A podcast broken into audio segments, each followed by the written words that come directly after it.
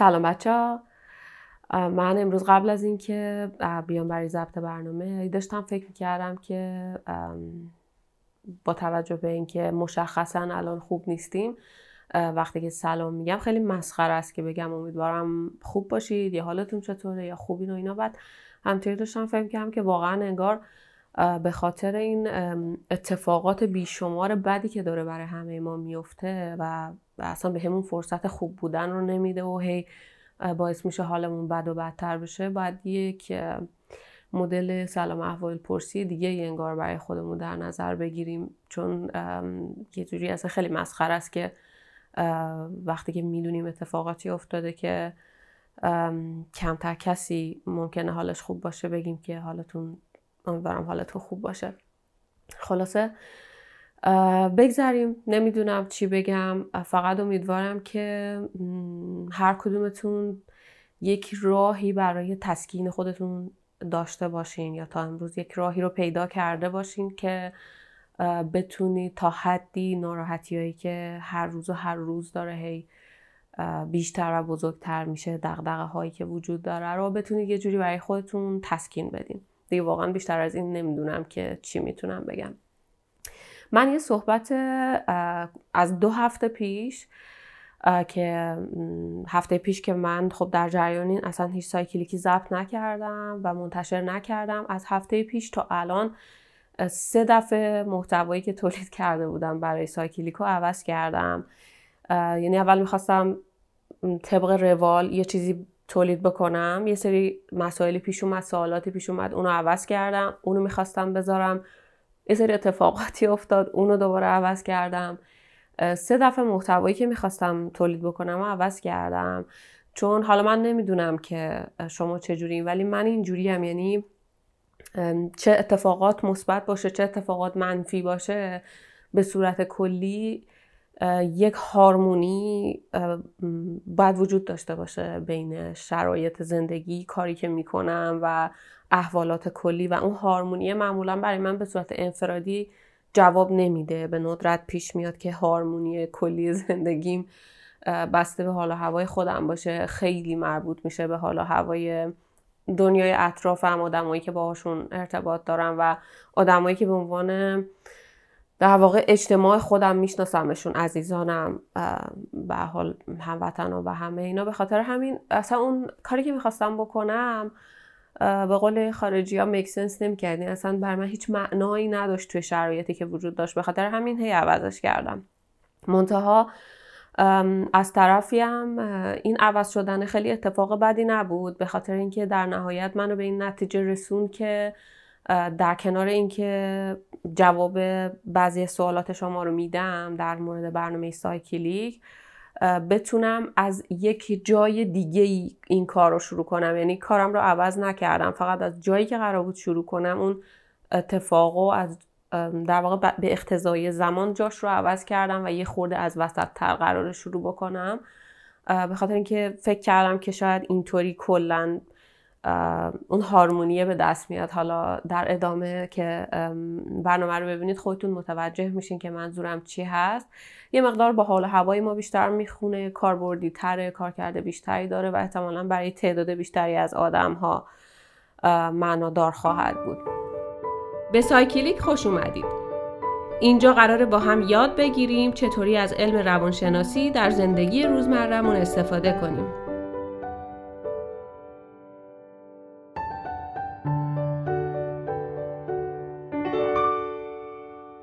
از سوالایی که می‌خواستم بهتون جواب بدم یکی یک موردی که هست خیلی در مورد مدت زمان برنامه بود. یعنی من خیلی کامنت هایی گرفتم در مورد اینکه برنامه اگه میشه کوتاهتر باشه مردم مثلا ده دقیقه ای باشه بچه ها عادت کردن مطالب فسفودی ببینن وقت نمی‌ذارن برای یه چیز مثلا نیم ساعته یا بیشتر یا کمتر. ببینید من احساس کردم که حرفایی که روز اول زده بودم قبل از اینکه در مورد تاریخچه روانشناسی صحبت بکنم و یه خورده دیگه یه خورده بازش کنم. ببینید اصلا هدف من از تولید برنامه سایکلیک چی بوده؟ یعنی جواب این سوال برمیگرده به هدف من. روز اول توضیح دادم که ما توی این حوزه حوزه‌ای که مربوط به روانشناسی هست دو دسته آدم داریم. یک دسته ای که در واقع خدمات این حوزه رو میان ارائه میدن مثل مشاوره و روانشناسا و هر کسی که کار درمانی می‌کنه. و یک دسته دیگه ای آدم هایی هستن که حالا دنبال یک مشاور یا یک روانشناس میگردن که خب بتونن مشکلاتشون رو حل کنن و بهتر زندگی بکنن. در صورتی که توی ایران به این شکل هست ولی توی جاهای دیگه دنیا جاهایی که برای کار تحقیقاتی و کار علمی ارزش قائلن معمولا اینطوری نیستش. یعنی ما تو ایران به جز مردم عادی یک دسته ای داریم توی حوزه روانشناسی که همه روان درمانگر هستن. در صورتی که توی جاهای دیگه دنیا اینطوری نیست. اون دسته ای که در واقع psychologist هستن یک سریشون روان درمانگر هستن یک سریشون محقق هستن. اینطوری نیستش که همه روان درمانگر باشن و اونهایی که روانشناس های محقق هستن و کار research انجام میدن کارهای علمی انجام میدن.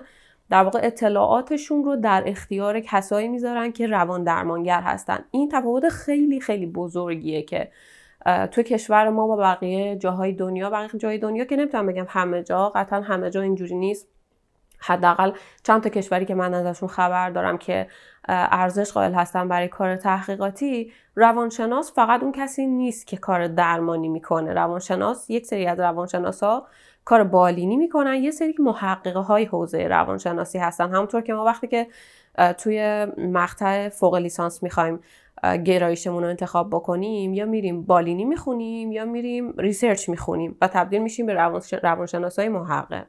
حالا توی کشور ما اصلا چنین تقسیم بندی وجود نداره. یعنی آدم ها داریم ما بچههایی که میره روانشناسی عمومی می‌خونن یعنی این دستبندی وجود داره. ولی اونی که میره روانشناسی بالینی می‌خونه در نهایت میشه مشاور یا روانشناس یا یه کسی که کار بالینی می‌کنه. ولی اونی که میره روانشناسی عمومی می‌خونه که در واقع معادل همون روانشناس محقق توی کشورهای دیگه من شخصا ندیدم که بتونه کاری بکنه. یعنی معمولا یا میرن منشی میشن میرن بازاریاب میشن یا بیخیال میشن. اصلا میرن یه کار خیلی جنرال خیلی عمومی انجام میدن. یا حداقل من ندیدم. یا اگه هستن خیلی به ندرت هستن. دلیلش هم این نیست که ما آدم هایی هستیم که فرق داریم. می‌دونید دیگه. دلیلش اینه که تو کشور ما برای کار تحقیقاتی این صدای تق که میشنوید پیش داره آب می‌خوره کنار من. پیشو. چی می‌گفتم؟ آها. این تفاوتی که می‌بینیم به خاطر این نیست که ما آدم هایی هستیم که فرق داریم. به خاطر سیستمه. سیستم ارزشی برای کار تحقیقاتی قائل نیست و اصلا تحقیقات تحقیقات علمی هیچ مفهومی نداره. اونم توی حوزه علوم انسانی. یا مثلا یک گرایشی مثل روانشناسی که تا اونجایی که تونستن خفش کردن و سعی کردن که ماجرا رو ماجرای عقیدتی و دینی بکنن تا اینکه واقعا بیشتر سعی کردن که این اتفاق بیفته. یعنی سعی کردن یک در واقع یک حالت روحانی معنوی دینی به این داستان وارد بکنن. و وقتی که این این چیزا وارد میشه سخت میشه که بخوای روش کار تحقیقاتی بکنی و دلیل اصلیش هم اینه که کلا برای کار تحقیقاتی به خصوص توی سری از زمینه ها هیچ ارزشی قائل نیستن. به خاطر همین ما این گپ رو داریم. و این گپ من فهم گفتم روز اول بهتون همش فهم کردم که این گپه باید یه جوری پر بشه دیگه. و یک دلیل دیگه هم که وجود داره در کنار اینکه ما به صورت سیستماتیک این گپ رو داریم تا هم بگم که شرایط اجتماعی ماست. اینکه الان توی توی خیلی از کشورهای دنیا دارن تلاش می‌کنن محقق ها که داده های علمی رو به زبون ساده به آدم ها یاد بدن که آدم ها بتونن از این داده های علمی استفاده بکنن. مثلا توی علم روانشناسی توی نوروساینس خیلی این اتفاق داره میفته که یک سری محققای خیلی خوب آدم هایی که حالا به حال توی یک لولی از داستان آکادمی که رشته خودشون هستن سعی می‌کنن تحقیقات علمی رو به زبون ساده به آدم ها توضیح بدن و آدم ها به عنوان ابزارهای روزمرهشون از اون داده های علمی استفاده بکنن. اتفاقی که ما اصلا توی ایران نداریم. یعنی با گسترش سوشال مدیاها این اتفاق افتاده و اینکه این آدم ها در واقع میان این اطلاعات رو به صورت رایگان در اختیار آدم ها قرار میدن. ابزار لازم برای زندگی رو در اختیار آدم ها قرار میدن که آدم ها بتونن ازش استفاده بکنن. اتفاقی که ما تو ایران نداریم. و هر کسی به یه شکلی یک بنگاه اقتصادی باز کرده و خیلی حتی از اطلاعاتی که توی جاهای دیگه دنیا آدم ها دارن رایگان به دست میارن رو می‌خوان به آدم ها بفروشن. حالا اگر اطلاعات درست دادن به آدم ها با توجه به شرایط اجتماعی که من شخصا برش نقد دارم ولی به هر شرایطی که وجود داره که خب حلالشونه. ولی مسئله اینه که خیلی وقتا اون اطلاعات واقعا اطلاعات درستی هم نیست. یعنی داستان خیلی پیچیده تر از اینه که ما فکر کنیم که ما فقط داریم بابتش یک هزینه میدیم. چون توی دنیای امروز آدم ها حضورشون رو توجهشون رو و زمانشون رو در واقع دارن خرج می‌کنن برای اینکه اون اطلاعات رو به دست بیارن. کسی که تولید کننده یک برنامه هست با حضور شما و خریدن توجه شماست که در واقع شما رو پای برنامه خودش میکشونه و در ازاش به شما اطلاعات میده. حالا تو ایران این شکلیه که من نمیگم این خوبه یا بده این این داستان هم نقد هایی برش هست ولی چیزی نیست که من بگم خوبه یا بده. اتفاقی که افتاده یعنی الان افتاده و در جریان چیزی نیست که حالا من بیام نظر بدم بگم خوبه یا بده. طبیعتا هر آدمی می‌تونه نقدهای خودش رو به این روند داشته باشه. ولی اتفاقی که افتاده منتها تو ایران شما نه تنها وقتتون رو نمیگم ایران که میگم چون من دارم با شما صحبت می‌کنم. ممکن خیلی دیگه از جای دنیا اینجوری باشه. من خبر ندارم. داستان اینجوریه که شما هم پول رو میدین هم حضورتون رو خرج می‌کنید هم زمانتون رو می‌ذارید هم توجهتون رو و همه اینها رو داریم با هم خرج می‌کنید به امید اینکه شاید اون محتوا واقعا محتوای درست علمی باشه. در نتیجه همه اینها رو من گفتم که بگم اینجا من قراری یه کار متفاوتی بکنم. قرار در حد توانم اون بخش اون در واقع گپی که گفتم رو پر کنم. یعنی قرار داده های علمی و به روز به زبان ساده تبدیل به ابزارهایی بشه که بتونه به شما کمک بکنه در زندگی روزمرتون طبیعتا پای یک برنامه یکی از بچه های پیام من داده بود جالب بود. می‌گفت درکی از این حالت خودم ندارم که بتونم منفعل مثلا سی دقیقه یک برنامه رو ببینم. خیلی می‌فهمم این حرفشو. و یا اینکه آدمایی که میگن خیلی سخت تمرکز کردن روی یک برنامه 20 دقیقه 30 دقیقه مثلا برنامه باید کوتاه باشه. من خیلی اینا رو می‌فهمم. به خاطر اینکه به خصوص برای کسایی که این محتوا جدیده خیلی سخته. ببینید شما وقتی که می‌خواید یک مطلبی رو برای اولین بار وارد داده های ذهنیتون بکنید به انرژی خیلی بیشتری احتیاج دارید و توجه بیشتری و انرژی بیشتری باید صرف بکنید تا بتونید اون رو در واقع دریافت بکنید حزمش بکنید و یه جورایی توی حافظتون بگنجونیدش. تا اینکه بخواین یک مطلبی رو که چندین بار شنیدین هی دوباره بشنوین. خیلی از مطالبی که ما بهشون بچه ها بهشون میگن من اصلا نمیگم از این واژه فست فودی اصلا نمی‌دونم واقعا برای من معنی نداره. که میگن ده دقیقه یا فست فودی مطالب احتمالا خوبی هست که کوتاهه. که در مورد اونا بعد از دست اینا دسته دومه برای مطالب کوتاهی که خوبه اینا دسته دومه. دسته اول مطالبی که کوتاهه و فست فودیه ببینید این مطالب معمولا اینجوریه که میان روی یه چیزی یه اسمی می‌ذارن و میرن یا یه چیزی رو خیلی کوتاه به شما میگن و میرن. من هیچ مشکلی ندارم با این نامگذاری ها ولی در واقع در حد انگار یک چیزی رو فقط به شما معرفی کردنه. این به شما یه تولز یه ابزار در اختیار شما نمی‌ذاره که ازش استفاده بکنید. میاد اونو فقط نامگذاری می‌کنه. مثلا چی بگم؟ مثلا خیلی از اتفاقاتی که توی همین حوزه روانشناسی مثبتگرا میفته که همه داد و بیدادشون از دست این دسته در اومده واقعا خیلیش اینجوریه که میاد یک چیزی رو به شما معرفی می‌کنه اما ساز و کار و کار کرده اون اتفاق رو و اینکه چی میشه که اون اتفاق میفته رو به شما نمیگه.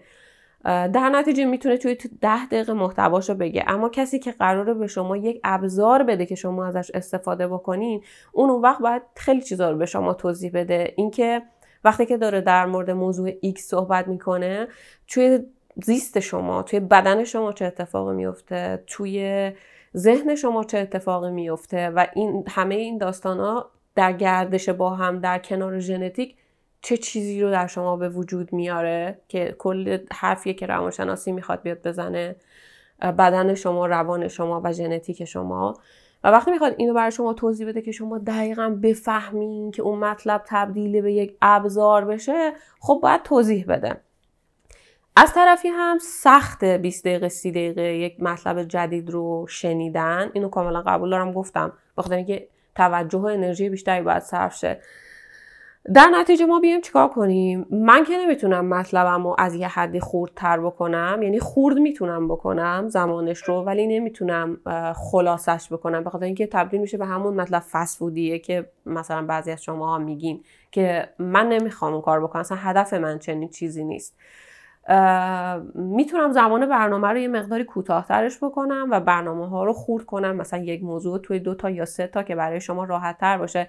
اما یه کاری هم شما می‌تونید بکنید. اگر واقعا احساس کنید که این محتوا به دردتون می‌خوره اینه که من نمی‌تونم قد مطلب رو کوتاه کنم به اندازه که آدم ها می‌تونن توجه بکنن. حقیقتش اینه که اگه ما واقعا احساس بکنیم که خود من تجربه خودم میگم من یک برنامه رو توی یوتیوب follow می‌کنم که در واقع همین شکل چیزی شبیه همینه. در منتها همین برنامه هدف من هدف تولید کننده شبیه هدف من در مورد سایکلی که در مورد neuroscience. واقعا هر برنامهش هلوش دو ساعته و اندازه دو تا lecture دانشگاهیه یعنی به دو تا سه تا جلسه دانشگاهیه. منم نمی‌تونم دو ساعت اونو تحمل کنم ولی خوردش می‌کنم. واقعیت اینطوریه که مثلا توی یک هفته به چند تا یک رو یا به اندازه که می‌تونم توجه کنم در اون زمان خاص ده دقیقه 20 دقیقه تقسیمش می‌کنم و گوشش میدم چون واقعا ارزشمنده چون داده های واقعا به روز رو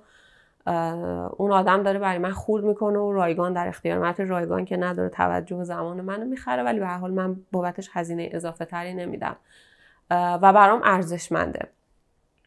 یک سری مطالب دیگه هم هست که یک دسته دیگه هم هست که گفتم دسته دومه. اونه که مطالب کوتاه هستن درست هم هستن ولی مطالبی هن که شما رو به خودشون وابسته می‌کنن. یعنی اینطوریه که تا زمانی که شما اونها رو دنبال می‌کنید می‌تونید ازشون استفاده بکنید. و به شما یاد نمیدن که وقتی که مثلا با یک موضوع موضوع X نامی مثلا سر و کار دارین چطوری خودتون می‌تونید با اون کنار بیاین؟ X نام مثلا با استراب سر و کار دارین. چطوری خودتون می‌تونید تا حدی اون استراب رو برای خودتون معنی بکنید و باهاش کنار بیاین. یک مطلب دیگه هم که هست این که حقیقتا بعد از همه این صحبت هایی که کردم می‌دونم که این برنامه باز هم به درد همه آدم ها نمی‌خوره. ببینید این برنامه به درد آدمی می‌خوره که یه جایی من یه بار توی استوری گفتم که اگر که ژن خوب نیستی و همه چی همیشه برات مهیا نبود و بابات لامبورگینی ننداخته زیر پات واقعا منظورم جدی بود. اصلا شوخی نبود. به خاطر اینکه ببینید بعض وقتا ژن ها طبیعتا با یک سری از آدم ها یارن. حالا اینو در ادامه متوجه میشید که چرا من میگم ژن ها اگه ادامه بدید برنامه سایکلیکو. و اون آدم ها دچار مسائل پیچیده ای نیستن که بخوان حلش بکنن. یا اینکه آدم ها ساپورت های حمایت های بخشید خوبی توی زندگیشون دارن. یعنی اوضاع خانوادگیشون خوب بوده. حمایت های اجتماعی خوبی داشتن. این آدم همیشه از طرف خانوادهش حمایت شده از لحاظ عاطفی و همه جوره. موقعی که می‌خواسته بره در واقع مدرسه توی بهترین مدرسه ها رفته توی محیط های غنی بوده و تجربه های خیلی خوب داشته و بهتر از یه سری دیگه برات فکر بکنه و حل مسئله بکنه. موقعی که می‌خواسته بره دانشگاه مسائلش برای ورود به دانشگاه کمتر بوده و چون مدرسه های خوب رفته و محیط های غنی بوده و همه اینا رو تجربه کرده توی محیط درست بوده تونسته یک رشته خوب درس بخونه. وقتی از دانشگاه اومده بیرون پدر مادر بهش کمک کردن تونسته یه شغل پیدا بکنه. نه سختی های شغل پیدا کردن رو کشیده نه چالش های توی محیط کار رو. چون به حال وقتی که شما معرفی میشید سر یه کار خوب میرین چالشاتون تو محیط کار طبیعتا خیلی کمتر میشه. فکر کردم نمی‌دونم شما پیش ها رو می‌بینید اینجا یا نه. و خلاصه اینکه این آدم کلا همه چی براش فراهم بوده.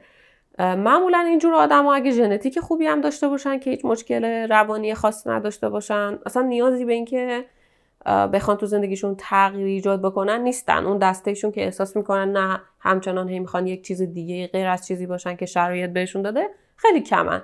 ولی شما اگه یه آدمی هستین که از لحاظ ژنتیکی در واقع چیز شده بهتون اجحاف شده بهتون استراب با استراب درگیرید با افسردگی درگیری یا اینکه محیط زندگیتون اونقدر حامی نبوده خانواده اجتماع همیشه دقدقه هایی داشتید برای کار برای زندگی برای پول برای همه چی همیشه با یک عالم چالش درگیرید که بخش از آدمایی که با این چالش ها درگیرن همیشه در حال حل مسئله و برای حل مسائلشون به کمک احتیاج دارن. کمک منظورم حتما حضور یک روان درمانگر نیست. کمک اینکه بدونن چطوری باید حل مسئله بکنن یا اینکه چی رو مثلا بگم بهتون یا اینکه یک آدمی که همیشه چیزی که محیط بهش داد بهش داده به هر شکلی براش کم بوده. همیشه خواسته رشد کنه از اون چیزی که هست فراتر بره رشد بکنه. آدمی که دنبال رشده اون آدمی که دنبال تغییره فارغ از پیشینه ای که ازش اومده حتما می‌تونه از این ابزاری که علم بهش میده استفاده بکنه که بتونه در اون مسیر رشد و تغییر کمک بکنه. این رشد و تغییر چون واقعا کار روانشناسی اینه که به شما کمک کنه از یه طرف برای اختلالات روانی بتونید با اونا کنار بیاین و با وجود اونها زندگی بهتری داشته باشید. از طرف دیگه بتونه به شما کمک بکنه که یک دید دیگه ای به دنیای اطرافتون پیدا بکنید و باور بکنید که میشه شرایط رو تغییر داد و میشه رشد کرد. فقط به ابزاری احتیاج دارید که کمک کنید و اون رو روانشناسی بهتون میده. حالا این برنامه بازم به درد اونایی نمی‌خوره که با اختلال روانی درگیر هستند ولی از اون اختلال روانیشون خوششون میاد. مثلا فکر می‌کنن که مثلا یه کسی افسرده است فکر می‌کنه که مثلا اگر توی حالت افسردگیش بمونه می‌تونه نویسنده بهتری بشه یا می‌تونه هنرمند بهتری بشه می‌تونه نقاش بهتری بشه. اینجور آدم ها خب اول توی خطای شناختی خیلی بزرگی هستن چون مثلا نمی‌دونن که داستایوفسکی بیش از بیشتر از اینکه پیشتر از اینکه افسرده باشه خیلی چیزای دیگه بوده و افسرده هم بوده و اون آثار رو خلق کرده. یا مثلا چه می‌دونم فروید خیلی چیزهای دیگه بوده. بعد کوکائین مصرف کرده تبدیل به فروید شده. اون افسردگی و اون کوکائین و اون مسائلی که کلا وجود داره نیست که این آدم ها رو تبدیل به چیزی کرده که ما می‌شناسیم. ضمن اینکه یک خطای دیگه هم در شناختی دیگه هم ما نسبت به اون آدم ها داریم. اینکه فکر می‌کنیم اگر اون آدم ها مثلا فکر می‌کنن اگر افسردن می‌تونن هنرمند بهتری بشن پس حتما بهتر ما بمونیم مثلا افسرده باشیم بتونیم مثلا آثار هنری بهتری خلق بکنیم اما حقیقتش اینه که خیلی از این ها جز دسته اولی که بهتون گفتم. یعنی هایی که ساپورت های خانوادگی و اجتماعی خیلی خوبی دارن و مثلا اگر افسردن می‌تونن مدت های طولانی کار نکنن و توی خونه بمونن. و این اصلا هیچ تغییری تو زندگیشون ایجاد نمی‌کنه به خاطر اینکه می‌تونن همچنان زنده بمونن و در نهایت بشینن مثلا نقاشیشون رو بکشن یا کاری اون اثری که می‌خوان خلق کنن. ولی واقعا شما باید فکر کنید ببینید که اگر شما درگیر افسردگی هستین به صورت واقع گرایانه آیا واقعا شما هم امکان این رو دارید که توی خونه بشینید و کار نکنید؟ یا اینکه باید با اون مسئلهتون کنار بیاین و بتونین یک زیست اجتماعی استاندارد. حالا اینکه این استاندارد چه قابل قبول من هست یه بحث دیگه ولی به تعریف عموم استاندارد داشته باشید. همه اینا رو گفتم که بگم اگر که دنبال رشد و تغییر هستید و اگر از داده هایی که در اختیارتون قرار گرفته سرمایه هایی که دارید و محیط در اختیارتون قرار داده براتون کافی نیست و می‌خواین تغییر بکنید و رشد بکنید حتما روانشناسی می‌تونه بهتون ابزارهایی بده که به دردتون بخوره. این ابزارها با توجه به فقدان محقق و فقدان کار تحقیقاتی و دادای علمی تو جامعه ما کم بودش. خیلی حداقل من حسش می‌کردم خیلی حس میشه و تمام تلاش من اینه که بتونم یک سری ابزارهایی رو در اختیارتون قرار بدم که بتونید با این ابزارها زندگی بهتری داشته باشید.